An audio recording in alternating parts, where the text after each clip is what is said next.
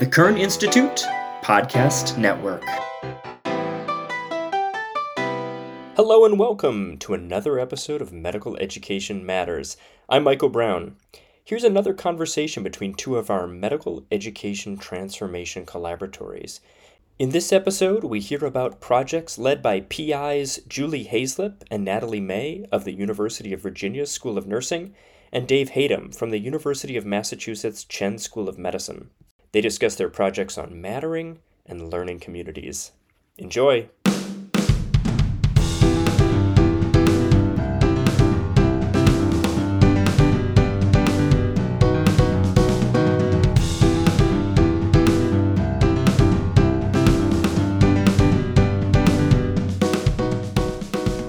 Welcome back, everyone. I'm going to turn things over now to our last two collaboratories. Um, who I paired together uh, in in part because they're thinking about what we mean to each other.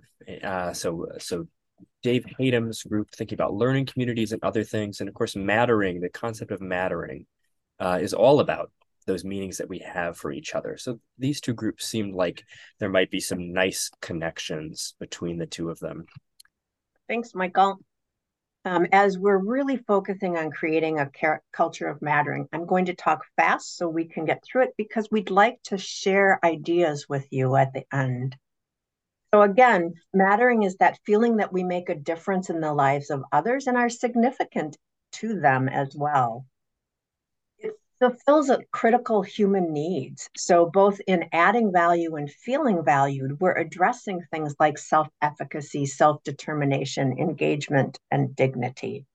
The work that we uh, are doing has been built on the work from the undergraduate um, higher education arena, where Dr. Flett has put together a lot of information about mattering. And you can read these um, quotations about the fact that when students matter in in college, they do much much better.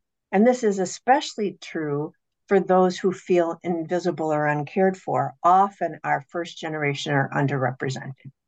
Moving on, uh, Dr. Flett also worked with Dr. Pychyl to look at what about award winning professors and was kind of astonished to find that 11 of 12 intentionally addressed making their students feel that they mattered and recognized that their higher expectations were coupled with support and trust because they believe that when students matter, they learn more, they're more engaged, they develop open, more self efficacy.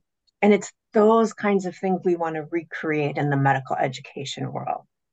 But what's uh, and then Dr. Prilleltensky brought in the concept of the fact that we need to, in, by design, create this culture of mattering and do it within our organizations because organizations may also contribute to the feeling of mattering when they make their employees especially that's what he's focused on feel valued and care about their well-being what about in medical education? Well, doctors May and Haizlip have done some research that was interprofessional at the University of Virginia and recognized that the definitions of mattering uh, do get held up in healthcare. They're compatible with what happens in healthcare, and that our patients and team members contribute to our sense of mattering.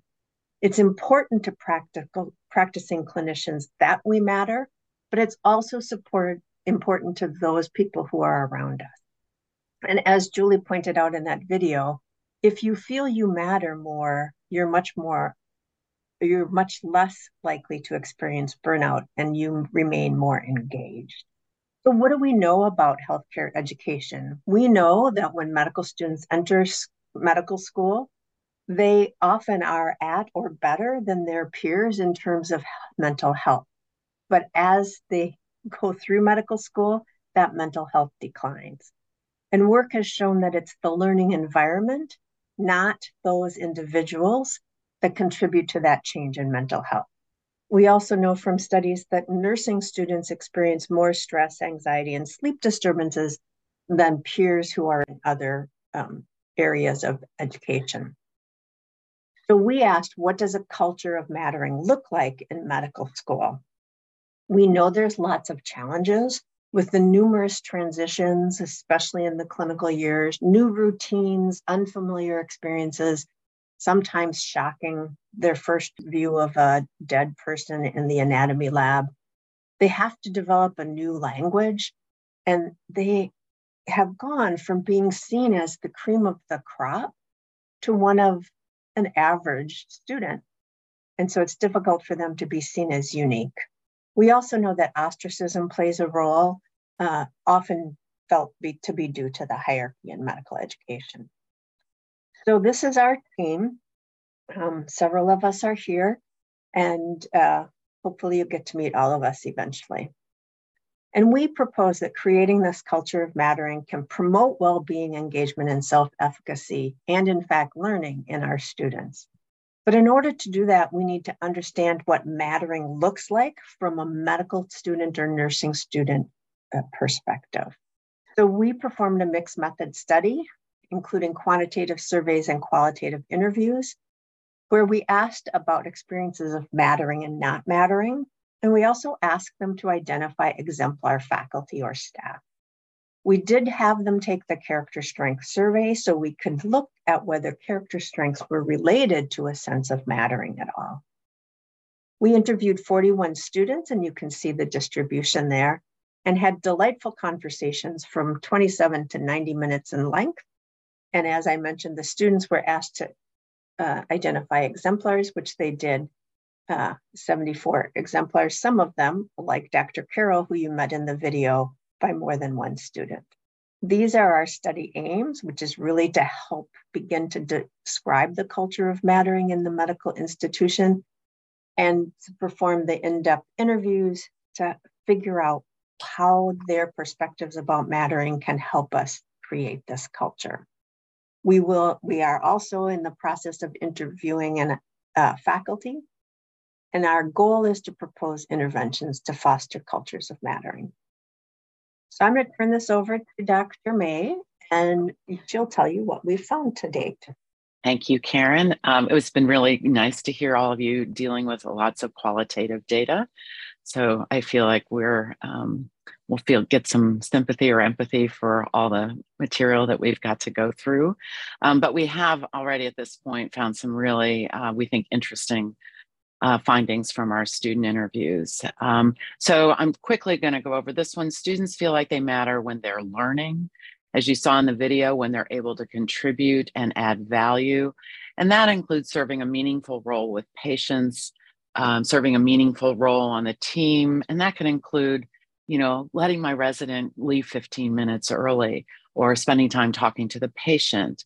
Um, they're given autonomy meaning that they are also trusted by their uh, clinical instructors or their attendings.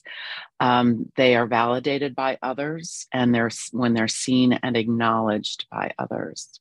I'm, i decided to focus on our exemplar um, data because we've really um, finished the analysis on this, and it I think it really captures what student what behaviors students see as making them feel as though they matter. So as we've said, we asked them to identify exemplars, and then we said, so you've identified this person. Uh, what is it exactly that they do that makes you feel as though they matter? So unlike the previous um, study where they interviewed award-winning faculty, we took it a step further and actually interviewed faculty who were identified as making students feel as though they matter. Um, yeah. So, one of the things that these exemplars do is they foster meaningful connections with their students. And the list is really long of all the things that uh, faculty do to foster these connections. Um, sometimes it was as simple as, hey, my professor knew I was having a really hard day or I was struggling with something, and she just texted me to check in and see how I was doing um, engaging in meaningful conversations, often around career choices, um, engaging with students as learners, um, giving students feedback, seeing them as complex and worthy individuals. And this almost should be up at the top. Um, this was so important in everything that we, we heard. And displaying genuine kindness, supportiveness, um, and just being positive. Teresa Carroll in the video really exemplifies that. Um, and this uh, this actually surprised me. Um, there was so much around time invested uh, in students. So time invested in the students' learning. It was even things like, you know, she took an hour to do an oral exam with me, um, just the two of us. Um, invested time in teaching. This includes, um, you know, lecture faculty. Students can tell when the PowerPoints suck. Um, when the medical students saying, you know, we knew that their guidelines were outdated, um, or even typos in, in PowerPoints. Uh, I hope I have no typos in the PowerPoints. It, it doesn't mean you don't matter. Um, and investing time in students outside the classroom. Exemplar faculty create safe and positive learning environments, and that included uh, creating challenging learning experiences and setting high expectations, um, safe learning environments. And actually, we heard a great example of this at the last Kern um, gathering when um, one of you, I, I, believe it was one of you, said, you know, I, I stood up in front of my class and said, as a gay male medical attending, blank. And the students just felt like, oh my gosh, this is a safe space. I'm allowed to make mistakes. I'm allowed to be myself. Um, so the safe learning environment was really important.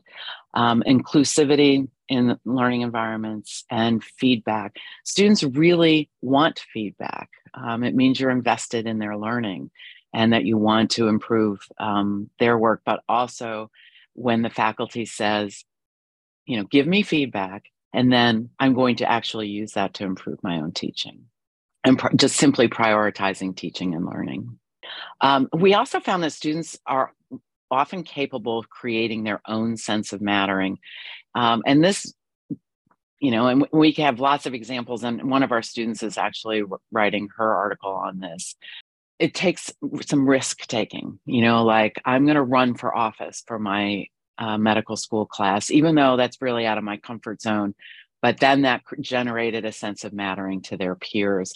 Um, I interviewed an exemplar faculty yesterday who the first thing he teaches his nursing students in the clinical setting is to say these words Hey, do you got a second? Meaning, come to me and say, Hey, do you got a second? I would like to learn about X. Um, and so I just thought that was a great example of coaching students to create their own sense of mattering. Uh, as as we've talked about, we've done our goal is to um, interview 20 exemplars. We've finished 18. Um, and we start the conversation by saying you've been identified as a, as an exemplar of mattering by your students and we usually say how does that make you feel um, and then we ask what do you do to make students feel as though they matter and why and what impact do you think this has on uh, their learning and just the environment, the culture in general. And we've noticed this lovely reciprocity that faculty who make students feel as though they matter get it back, probably, you know, maybe three or four or tenfold.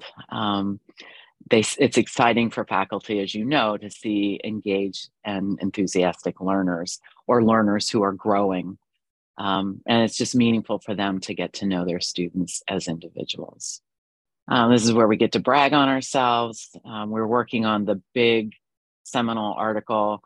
Uh, we've got a couple other papers in progress, including one on institutional mattering. Uh, and this paper I referenced about students making themselves feel as though they matter. We've had five uh, national and international abstracts submitted or accepted and lots of uh, presentations at our own institution. And I think what would be of interest to you is that we are developing a CBL um, that will train faculty on how to create cultures of mattering in their classroom and clinical settings. So hopefully that will be finished by the time we end the current funding period, but that will be available to everybody for free. Um, and we're working on you know ways to create cultures of mattering in our own institution and ideally how to measure the impact of those on some of these uh, questions that we've we've listed here. Um, and these are some conversations or questions for discussion. I think i have a bonus slide at the end. This one this is um, something we used at a, a plenary but this was you know how can you do this right now? Um, I even encourage people to text sitting in the audience, text a colleague. um, or a student. Um, use we statements, acknowledge others' success. Students really care about transparency, and so do faculty, right? Um, expressing vulnerability. There are just um, quick little things that we can do. None of this is expensive or time consuming. Thank you. Handing it over to Dave. Okay, thanks. I know Michael set this up on purpose. Um, you know, the first group, how did he put us together? Well, our group has said right from the start that mattering group, and and we we're talking about the same thing, and so we know why Michael put us together. And what we're going to do is talk about our project, which is based in learning communities and has this incredibly long title. Um, we are really deep into data analysis right now. So we don't have many findings to share, but we're going to orient you to reminding you where we are in this project um, and get your thoughts about uh, how this overlaps with mattering as well, because it's really been central concepts. So um, we have to say thank you to the Kern Foundation for the funding and really getting us off the ground on this. And this is our group. And so we have 10 individuals in seven medical schools who are part of this project, um, really across the country.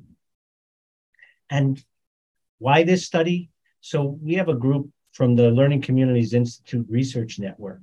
Um, and it's part, our current project is the second phase of a professional identity formation project.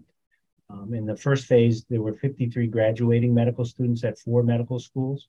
And they said that learning communities influence professional identity formation through creating physical and organizational structures that promote relationship, um, having curriculum that prompts reflection, um, and giving people places to process their experience and promote learning, and that continuity relationships promote a safe space and allow vulnerability. Community involvement promoted development, and um, these institutions were fostering a mentoring culture. So you'll see a lot of overlap with the concepts um, that other groups have talked about. But learning communities were suggested to have their biggest influence in the pre-clerkship years.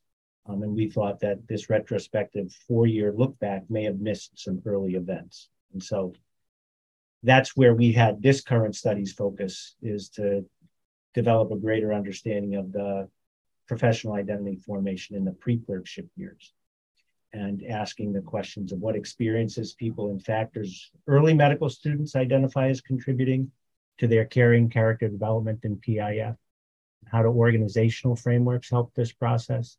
And as we said, we're at seven geographically diverse medical schools, um, five with learning communities and two uh, that don't have formal learning communities.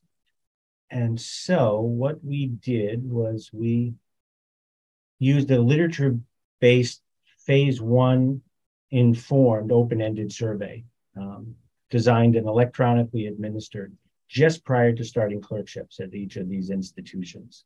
Um, and we piloted it, revised it, and then administered it to the student bodies. And this is where we left off last year. We were just starting to collect data. Um, and so what you can see here is not only the numbers, but beginnings of some results where we did this at seven schools and we got response rates ranging from 16% of the student body at Rosalind Franklin to 49% of the student body at Vanderbilt. Um, and our overall response rate was 28%. And so what we're going to do relatively quickly here is to go through the survey and then begin to frame some of the coding codes that we've seen. Um, so we first had a continuum question where we talked about students identifying themselves as students, medical students, physicians in training, or physicians. And then we said, where are you on that continuum and how you decided to place yourself there. Um, we then asked them to describe their own professional identity after giving definitions of that. How have you learned to integrate care and caring into your developing professional identity? And what's how are you developing the character necessary for your future professional role?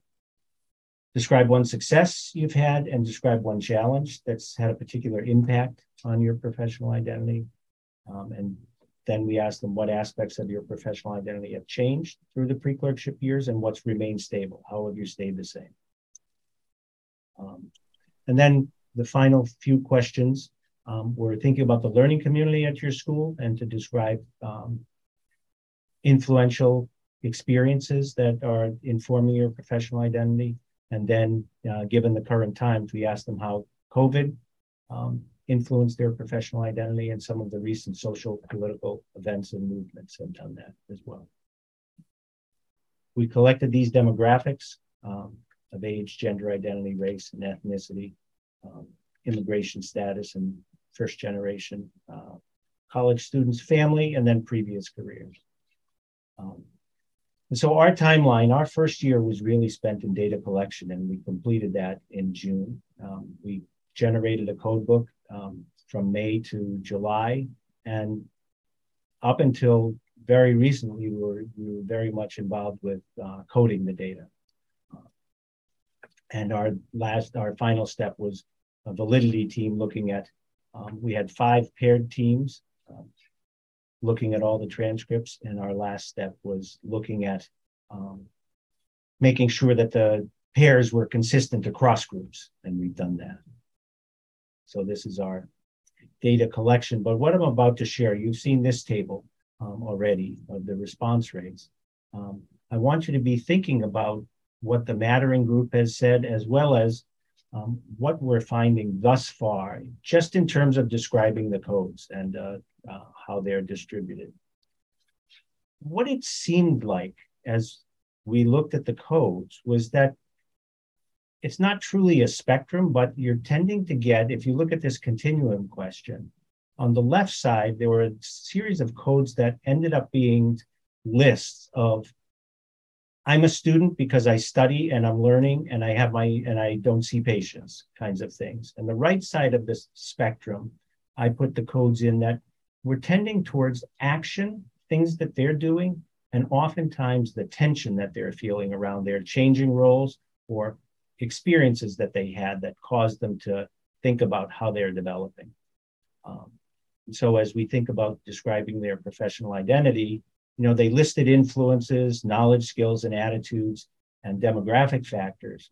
Um, but the right word, action, intention, were what's it going to be like in the future? Um, how are their personal and professional identities um, both complementary and um, conflicting? Um, and then tensions that that, that created. The questions on care and caring, um, there were a number of things where they talked about importance and you know their their own personal features. Again, change and growth and the mechanisms of change, what brought that about. Similar for character. We'd see their personal characteristics, but then the tensions and the events that cause tension and the consequences of that. Many people talked about their, you know, they talked about their successes and challenges um, and really how that changed them and how it's really informing who they're becoming. Their professional identity is changing in the pre-clerkship years. Um, and there's a number of ways that that's happening. Um, and there's a number of causes on the rightward uh, side or events. And so it ranged from the pandemic and political, where we saw here, uh, leadership opportunities, uh, medical school uh, experiences, as well as outside of uh, medical school relationships and a number of things about themselves were remaining stable as well as their identity. Um, and they talked about things that were contributing to that. Finally, you know, as a group of um, five learning community schools, we wanted to understand the importance. Um, and some people, again, just listed this or said it's it's neutral or negative, whereas people talked about the influence of relationships, um, how those are affecting their professional identity, how they're seeing their possible selves um, develop, you know, adding new parts to their identity, as well as eliminating previous um, selves and, you know, leaving things behind. And finally, you know, we do have some um, certainly reactions to COVID and the social political events, and they had a number of things to say about how that was impacting them, ranging from the isolation of it to um, seeing how the profession was rising to these challenges or not and this is where we are now as we come to the end of this part of the presentation is that now in our data analysis, we have our 10, 10 uh, participants are divided into three teams. And we're looking at two to three schools each um, of our seven schools in their response to the survey. And we're looking at this by question and comparing schools initially to determine how does the school model contribute to caring character development in PIF and if there are differences between learning community and non-learning community schools. So we're able to do things like there's a summary for each question so that we get an idea of what do UMass students say about where they are in their professional journey, um, you know, along that continuum of student to physician. And is what Iowa says, do they talk about it differently? And so that's the qualitative analysis um, that we're involved in now. And as we review and summarize the questions by school, we're really looking for the broader story is, is what is school X's students, what are they collectively saying about their professional journey um, related to the development of care, character development, and professional identity formation. And we're revisiting our, you know, aims in this study, which was to develop an understanding of their personal and professional growth um, and its influences. Um, part of the second bullet, understanding the role of learning communities and providing recommendations for how schools with and without LCs can help students build a positive professional identity. And then any additional research questions that seem to be um, emerged, emerging in the data, um, we'll look at those as well. And so that's the end of our piece. And as we talked across email, um, I think as we think about this uh, discussion, our groups, both the uh, Mattering group and ours, came up with a few questions about the ideas of how do Mattering and learning communities or other curriculum models interact. And then how does Mattering relate to PIF if it does? Um, and then how does Mattering relate to care and caring and character development? Jen, you were going to have a comment uh, about um, some of the relationship between PIF and Mattering, just because that came up in our first project. Yeah, it's coming up in the chat too, and I think that's where the the two projects collide. Um, and um, can I share my screen? Let me show you a model actually that we developed in our phase one study. So this is the the the clerkship uh, study or the I'm sorry, close to graduation study, not the not the current funded part of the phase two study. Um, so this is a model that um, uh, Marge and Twee and Megan and I and Maya Maya's not here, but I think Marge and Twee and Megan are all here. Um, and so this screen. Can you make a full screen? It's can can I make a full screen? Can you show it? there we go. Uh, yeah, Is that what you want, Marge? Yeah. Yeah. Okay. Okay. Um, so I know the words may be a little small to see, but this is showing the relationship between four, um, I guess, domains uh, confidence, competence, belonging, and mattering that we see in the data and how it interacts with students' um, vision of where they are in their community of practice um, across uh, major sort of transition points throughout um, uh, their medical training. And so, what we found is a really clear picture that um, confidence, confidence, mattering, and belonging sort of are this spiraling effect where they're sort of mutually reinforcing or not right and so if you get a hit to you know an experience that causes your mattering to fall through the floor, then your confidence is going to go right with it. Um, on the other hand, if you have a, an experience where maybe your competence is a little low, but your belonging is a little high, that can hopefully serve as a little bit of a uh, reinforcer that you know it's going to pull up um, some of those other other components. And so these things are very integrated although distinct um, uh, factors that that uh, are really pulling students into the community of practice and through the community of practice. So as students start to feel more CCBM um, they start to feel like they're more a part of those communities of practice that they're trying to enter and then also, as they start to feel accepted into those communities of practice, you see their CCBM also increase over time. And so there's a really close connection between, um, between CCBM and how students are interacting within and feel connected to those communities of practice. Um, Marge or Twee or Megan, is there anything else that you'd want to add about this model?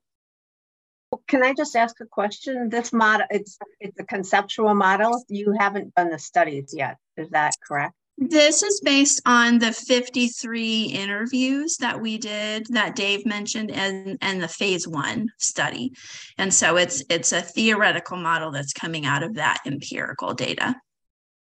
And this is based on a, the study was with graduating uh, medical students, so it's it's different from the current study that we're doing, which is focused on preclinical students.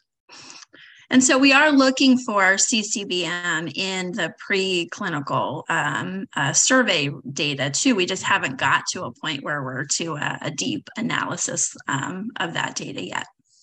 So we'd love to hear more thoughts about how mattering and PIF um, connect and how mattering and learning communities connect. I have a question about that, about that last uh, slide. So if those four I guess constructs all track together. Like, do we need to deal with all four, or can we focus on one of the four as being just something to optimize for?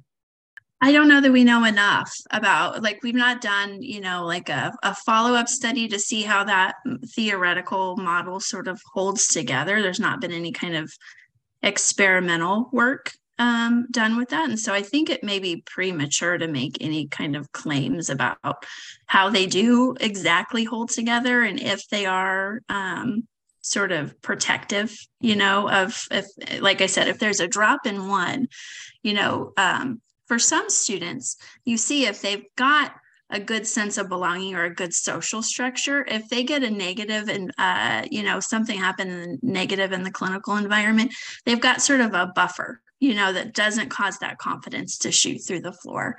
Um, but that's anecdotal, you know, at this point. And so, you know, I, I would hate to make a, a definitive statement about about that yet. Yeah, I, I really like the model. I think the the question is going to be whether it's accurate, right? So kind of that mm-hmm. question, is it true? So for example, I can remember on my surgical rotation where the surgical, re- this was 40 years ago. So please don't think that anything like this happens. But the surgical resident said, Your job is to stay out of my way. I don't want to see you. I certainly didn't feel like I belonged, but I'm not sure I didn't feel like I mattered because I still interacted with patients, et cetera. You know, and that's thinking back a long ways. So there's so many different things. And we know Dr. Flett's work has shown that belonging and mattering are are very interrelated, but they're distinctly different. You can belong and not matter. You can matter and not belong. Yeah. Can I ask another? Can I ask another question about um like what what's the outcome? So is mattering the outcome, or is like health and well being the outcome? Or like what, what's the what's the right word to put on like where is this where's this where, where are you supposed to end up? Like how do you know you've made it? for us it was a way for students to feel like they were advancing in their professional identity right and feel like they were a part of a, the physician community of practice or or any number of different communities of practice that the students were trying to enter uh, depending on where they were in their um, in their journey uh, but that ultimate goal of of being a recognized member, feeling like they're a member of that physician community of practice those uh, for for us mattering played a big role in students feeling like okay i'm i'm in the group now. And i think sean when we think about the learning communities construct you know which at many institutions says okay you're assigned a mentor from the beginning and here's a cohort of students that you're going to go through a series of experiences with. And we're creating a house or a college community it's if we give them a community that we use language around belonging and mattering right from the start, can we build their sense of mattering and will it influence, you know, how they proceed on this journey? You know, one of the consequences in our place is we say, I think our learning communities are strong and give students a sense of that. But that may exaggerate some of their transitions in the third year when they get out there and it's a bit of a different world. Um, and yet we have to think about how do we take the principles of our communities and apply them to other contexts.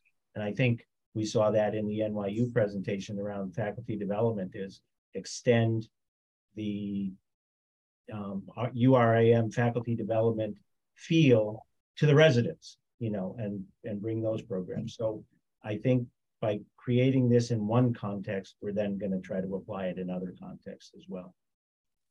Can I can I add a layer to this? When when you think about professional identity formation as an outcome, it's useful to think about it as a moral construct.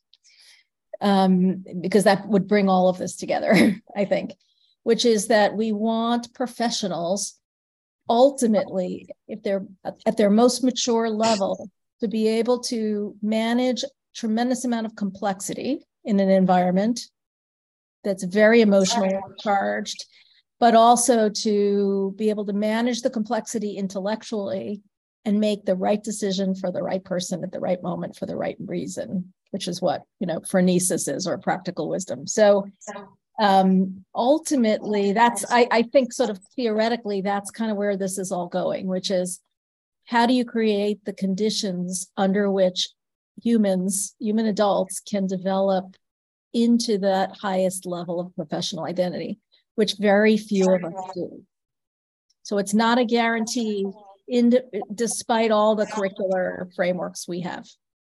And so if you think about mattering, about communities, about all these other programs, if we think about the ultimate goal is to create a set of individuals, a workforce that is capable of managing what will be a very complex future in healthcare.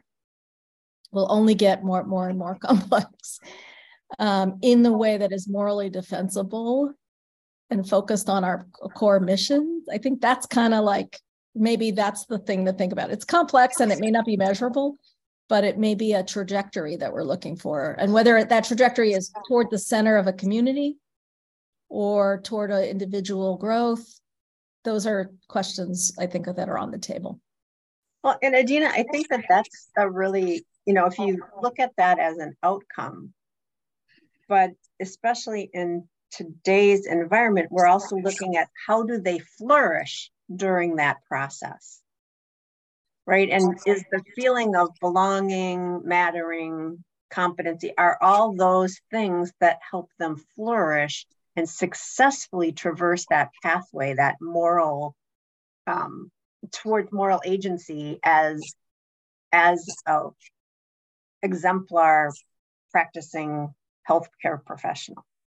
Yeah, I think that's a real challenge, but I think I love the fact that our group has taken on the big construct as opposed to, you know, mattering is a part of it. But Karen, you just gave a great example of a time where you know you had a negative experience but you didn't come out of it with confidence competence and belonging. And you know i have a student who's going to go into medicine. The same thing happened on the surgery clerkship where he sat for stood for four hours and the surgeon never asked him his name.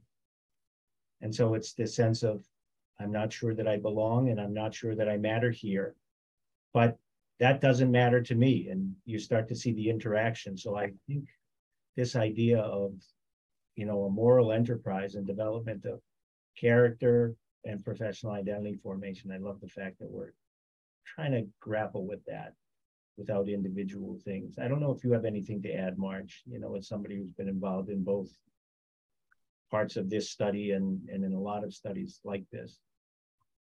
I don't think so. It's just such a, a fascinating area that I think I'm just delighted that we're all focusing on this. I actually wanted to respond to a question that came up in the chat um, from Corinne about when and how interprofessional identity is developed. And that that's a question that's of particular interest to me because I do a lot of IPE work um, at UVA. And when we did our original study with the clinicians, we heard a lot about interprofessional teams. We heard about how important that was to the sense of mattering for the clinicians. And it is almost absent, uh, completely absent from our student interviews um, with questions that are not similar to the ones that we asked. Um, and so I think it must be somewhere in the early practice years.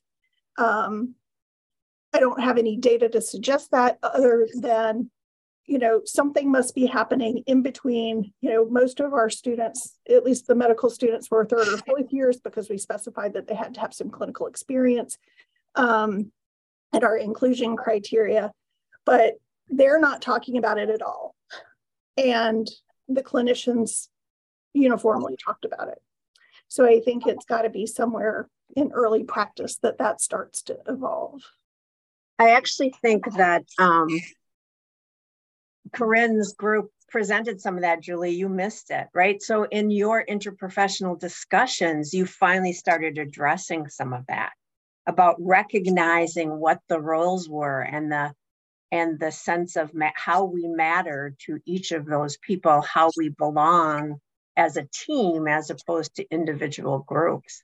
So I view your question, Corinne, as you guys are helping to solve that by having these interprofessional debriefings that explicitly address some of that. I, I think what I'm interested in is is it is it realistic to expect and I've been in conversations with others about, you know, when you're so focused on developing that confidence and that competency and discovering your own professional identity is it i don't want to say too much but i've heard like it's too much then to to view yourself then with an identity as part of an interprofessional team because that's a different type of relationship. I mean right now we're talking about you know relate you know a community of learning within a physician cohort versus developing that identity oh there we go yeah so I, I just think it's you know team-based care is going to be essential for managing the complexity. And so looking at it is in silos by discipline, I think, you know, but I don't know the answer. It just seems like that's another facet to how we develop um, professionals professionally. I think we're also seeing um, at least a suggestion in our study with um, in the first study, but people talking about learning communities in their first few years is meaningful clinical contact, contact help their professional identity formation. And that was the contact was usually in a physician setting, for instance, for our medical students. And so the, the complement of talking about things and then having a real practice setting that illustrated those principles was important to accelerate PIF. So if you don't have interprofessional activities that complement um, what you're talking about with interprofessional identity, it may not form and it may just sound theoretical. Um, so we, we mm-hmm. tried some interprofessional education, and because of our calendar challenges, we'd have groups of 12 medical students and two nurses. And it was, it just never really worked and it wasn't consistent enough to think about that. Well, I mean, we do have a reasonable amount of interprofessional education in, in our programs between our schools of nursing and medicine. Um, but to, to listen to our interviews, you hear nothing about it, uh, which I have to say was a little defeating for me um, as someone who runs some of those IPEs. Yeah, so there goes my theory. Yeah. Well, Julie, is your work in a clinical environment or is it more in a classroom didactic small group? setting. I it's being in the clinical environment that is really an important uh, trigger for student advancement in their PIF. Yeah, it, it's mostly in the classroom environment, and I think that that's a really interesting point um, because you know how hard would it be if you're giving a chalk talk in the clinical environment to invite the nursing students on the unit as same you know when you do it for the medical students. It's there are opportunities where we could be doing this. Um, and i don't think it is happening in the clinical environment. I think it's happening in the classroom. Yeah our experience at the university of washington is we have a, a, a pretty rich interprofessional preclinical program but it's the students really don't connect with interprofessional you know, team-based care until they're in the active clinical environment in third year and beyond. Uh, and I don't think any any change that we've seen in you know the preclinical education has has impacted as much as as uh, you know actually being in a clinical setting where you're working with a with an interprofessional team.